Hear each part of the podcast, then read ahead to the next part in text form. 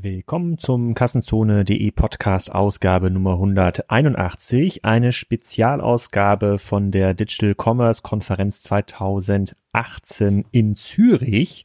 Da hatte ich die Gelegenheit, den Roland Brack zu interviewen. Der ein oder andere sagt in der Schweiz, das ist der Jeff Bezos des Landes. Ähm, er hat eine sehr, sehr einzigartige Geschichte hinter sich im Onlinehandel. Er hat eine E-Commerce-Gruppe aufgebaut mit äh, sechshundertsiebzig Millionen Franken Online-Umsatz mit sehr, sehr spannenden Komponenten. Er hat viele Unternehmen dazu gekauft und ähm, er ist in der Schweiz eine absolute Legende und in den nächsten fünfundzwanzig Minuten beantwortet er mir ein paar Fragen darüber, wie er seine Fachhandelsausrichtung online in Zukunft weitergestalten will, ob er auch mal ein Marktplatz wird, ob er Services für andere Unternehmen anbieten will und ob Preis wirklich das einzig entscheidende Kriterium im Onlinehandel ist. Viel Spaß mit dieser Ausgabe.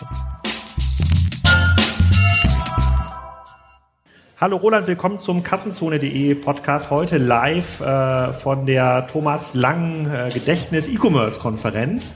Die meisten Hörer ähm, können wahrscheinlich in Deutschland mit deinem Namen gar nicht so viel anfangen. Deswegen musst du mal kurz sagen, wer du bist und was du machst. Ja, hallo, mein Name ist Roland Brack. Ich bin Gründer und Inhaber von Brack.ch.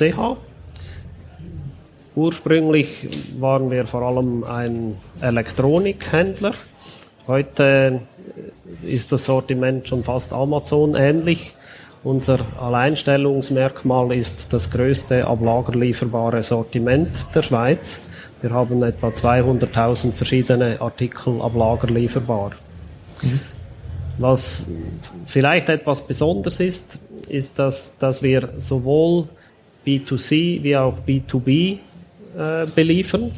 Also wir haben eine Firma, die heißt Altron und die beliefert den Fachhandel in der Schweiz. Das, äh, das ist in der Schweiz ein bisschen eine spezielle Konstellation. Aber was heißt, was heißt das? Also welche Art von Fachhandel beliefern die? Vom Ursprung her natürlich hauptsächlich auch Elektronikhändler.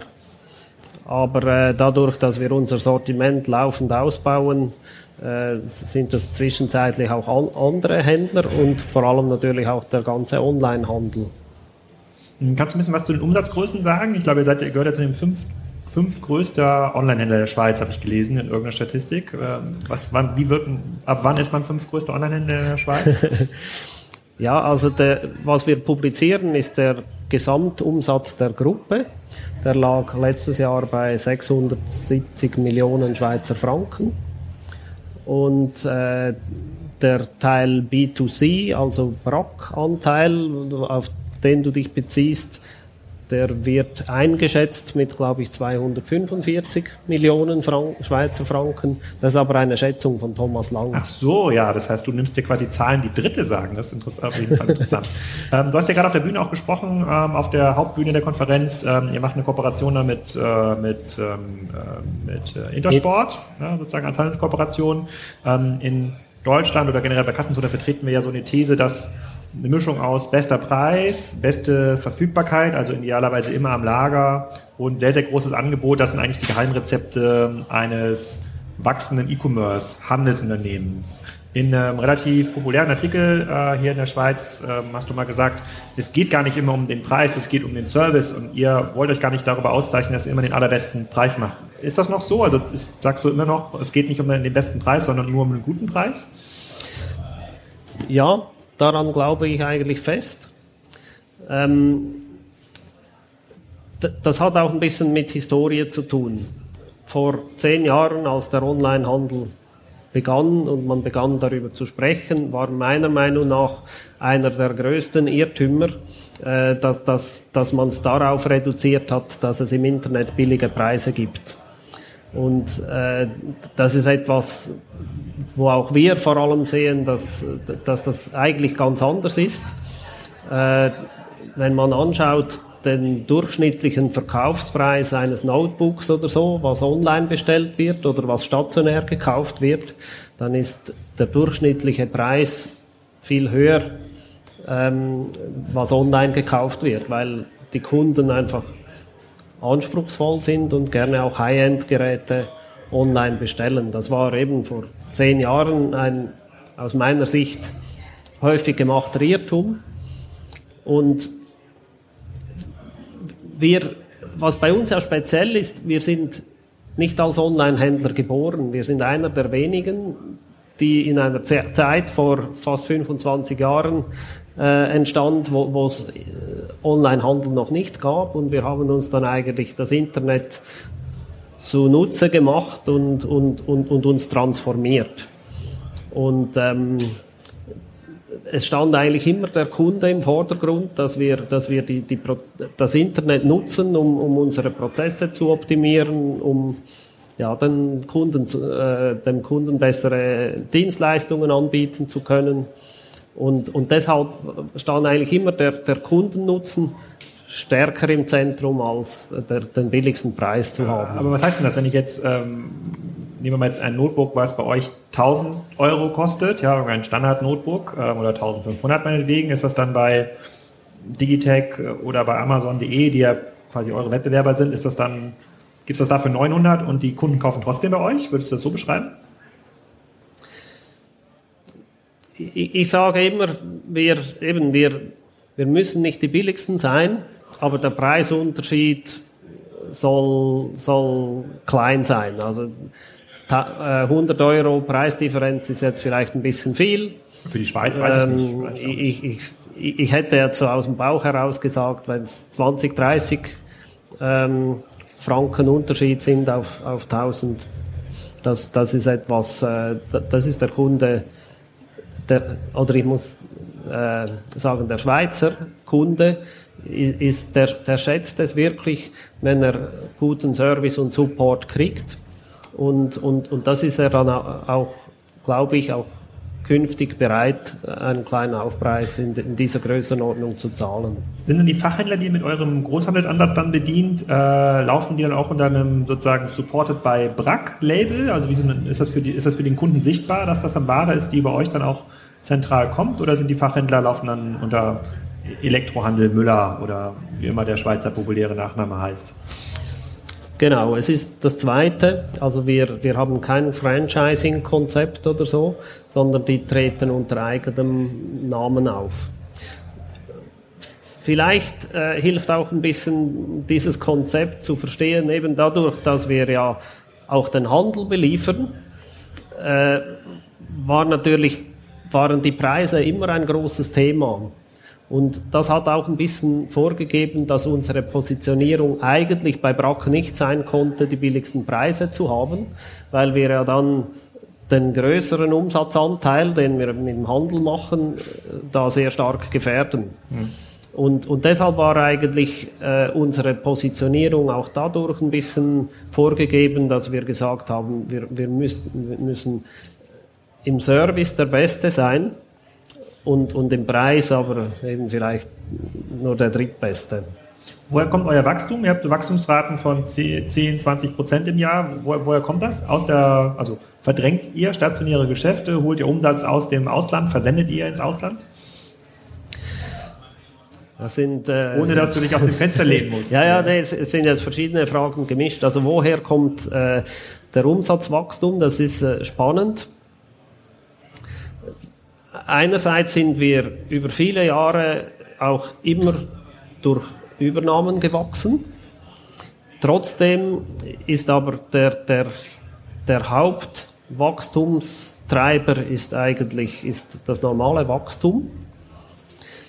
Interessanterweise ist es auch so, dass zwar die neuen Geschäftsfelder, wo wir reingehen, prozentual natürlich am stärksten wachsen, aber wenn man es in Umsatzfranken anschaut, dann sind es immer noch die, die, die traditionellen, also der, der Elektronikhandel, der umsatzmäßig am meisten wächst.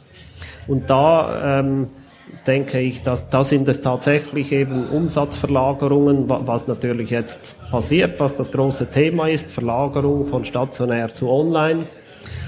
Wir sind ja nur online, wir haben keine stationären Läden. Hm. Und, und, und ist es für, kann es für dich spannend sein, quasi auch mit Auslandsshops äh, zu konkurrieren, dass du jetzt, haben wir jetzt bei äh, Wettbewerbern von dir in der Schweiz gehört, dass du dann sagst, okay, du bist so gut, du hast so gute Konditionen, hast vielleicht so einen guten Service, du könntest jetzt auf den deutschen Markt gehen oder auf den italienischen Markt und dort verkaufen? Also es ist tatsächlich so, dass, dass wir jetzt bei Elektronikprodukten in der Schweiz und das würde ich sagen, ist eine Ausnahme, eigentlich ein konkurrenzfähiges Preisniveau haben. Ähm, das hat schon vor vielen Jahren begonnen, weil einfach der, der Wettbewerb in der Schweiz extrem hoch war, waren schon immer die Margen tief. Alle haben gejammert und sich beklagt, äh, dass, dass die Margen so tief sind. Und ich habe immer gesagt, ja, das Gute daran ist aber, wir sind da eigentlich schon ein bisschen globalisiert und, und, und es gibt nicht so einen riesen Unterschied im Preisniveau.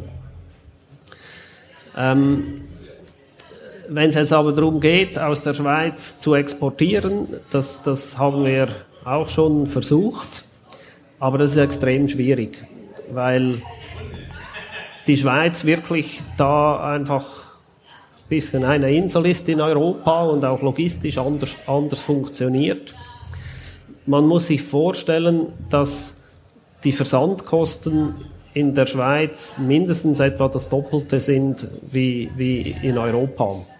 Und wenn ich die Versandkosten, die du hast, wenn du als Händler Ware verschickst an Endkunden. Genau. Also Picking plus äh, die... Ähm Die Postgebühren. Ich meine nur, jetzt nur die Postgebühren. Okay, aber die Hauptsponsor hier, mit denen kann man ja reden. Ja, aber das, das Problem ist eben, dass das Grundniveau ist mal das Doppelte. Und wenn ich dann ins Ausland versenden will, dann, dann kommt zu, die, zu diesem Doppelten kommt noch, ein, noch was obendrauf.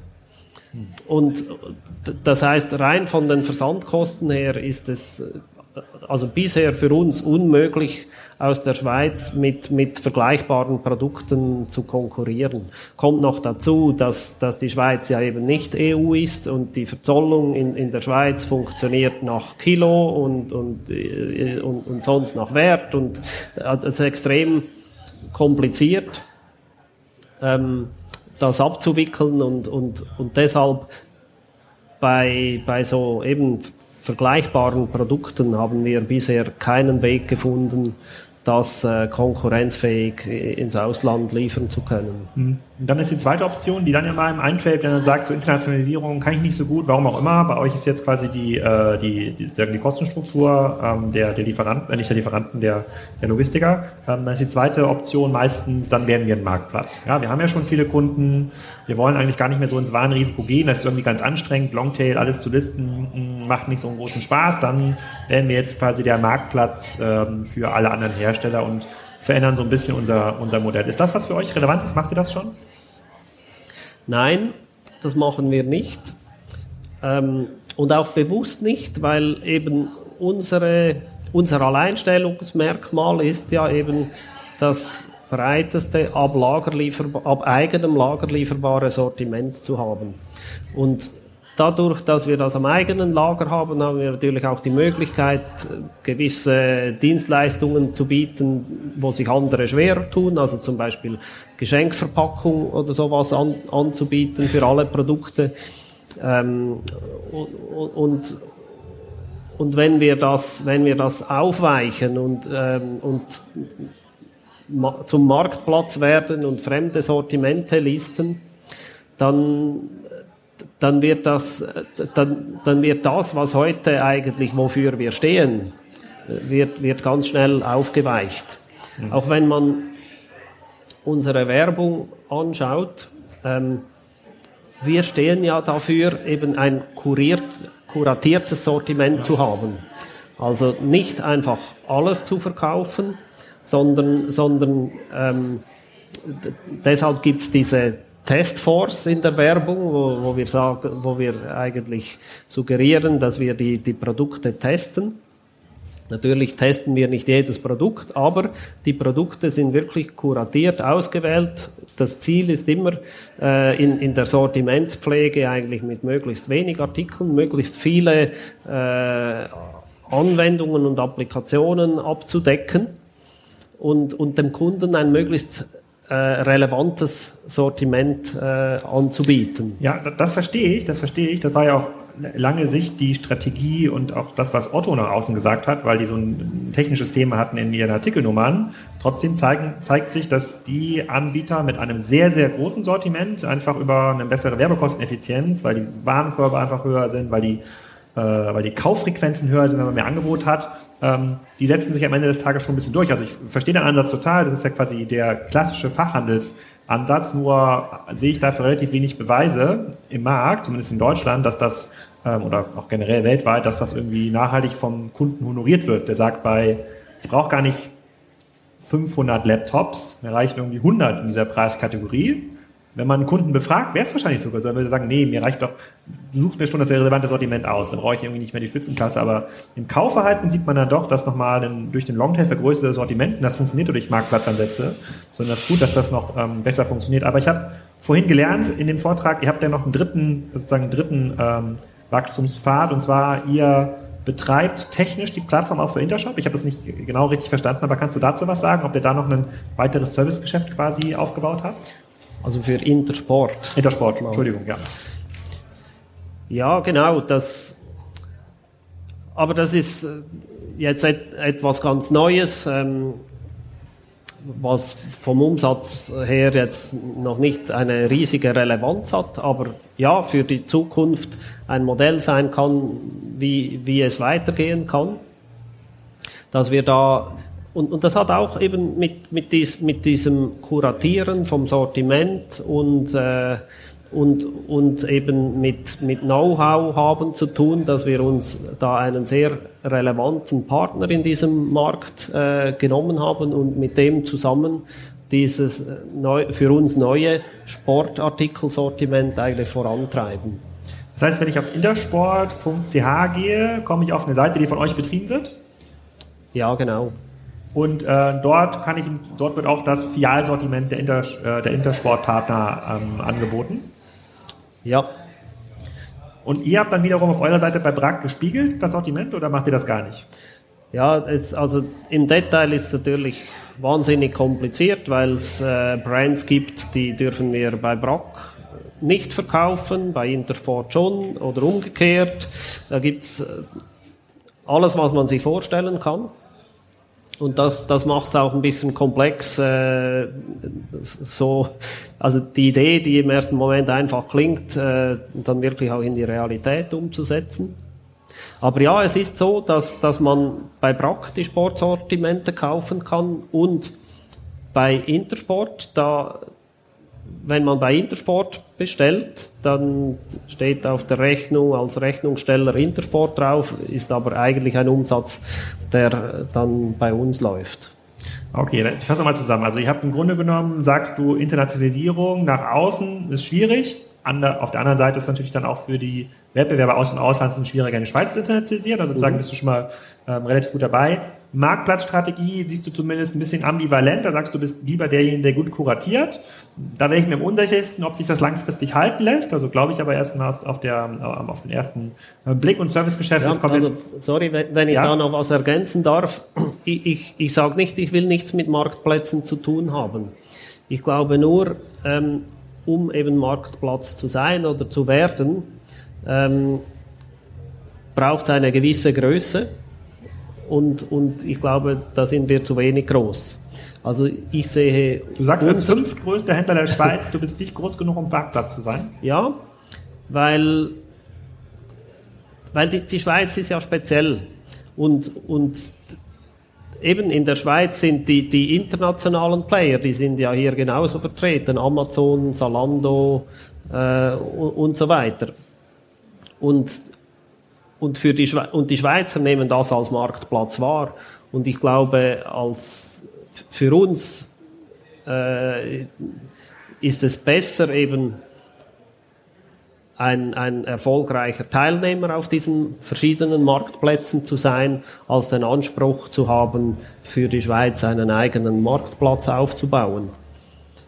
Wieso das Geschäftsmodell Marktplatz in der Schweiz ein bisschen anders ist oder schwieriger ist als, als zum Beispiel in Deutschland, hängt auch wieder mit diesen Versandkosten zusammen. In, in, in Deutschland sind die, die Versandkosten so gering, dass die, ich sage jetzt, fast irrelevant sind. In der Schweiz... Das ist ja das, was die deutschen Logistiker auch beklagen, dass sie eigentlich draufzahlen bei jedem Paket. Genau. Und in der Schweiz ist diese Situation komplett anders. Und dadurch, dass die, die Versandkosten sehr viel höher sind, sind gemischte Warenkörbe eigentlich ein absolutes Tabu. Und,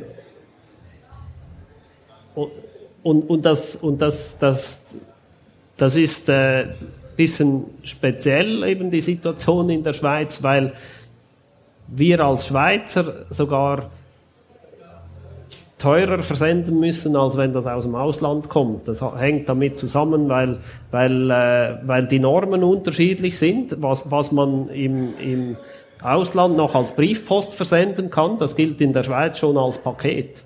Und wir zahlen dann den Pakettarif und der, der es aus dem Ausland äh, in die Schweiz schickt, der zahlt den Briefposttarif. Ja, der Patrick Kessler hat auch gerade schon gesagt, äh, im Vorgespräch hier, ähm, dass pro Jahr in die Schweiz schon äh, dreiundzwanzig äh, Millionen Pakete reingesendet werden aus Asien. Und ich glaube, ihr habt irgendwie vier Millionen Haushalte, vier oder fünf Millionen Haushalte, das ist schon relativ viel auf Haushaltsebene, das, das, eine, das ist eine ganze Menge. Genau, also das, das gesamte Paketvolumen in der Schweiz von, von der Post ist, glaube ich, etwa um die hundertvierzig Millionen.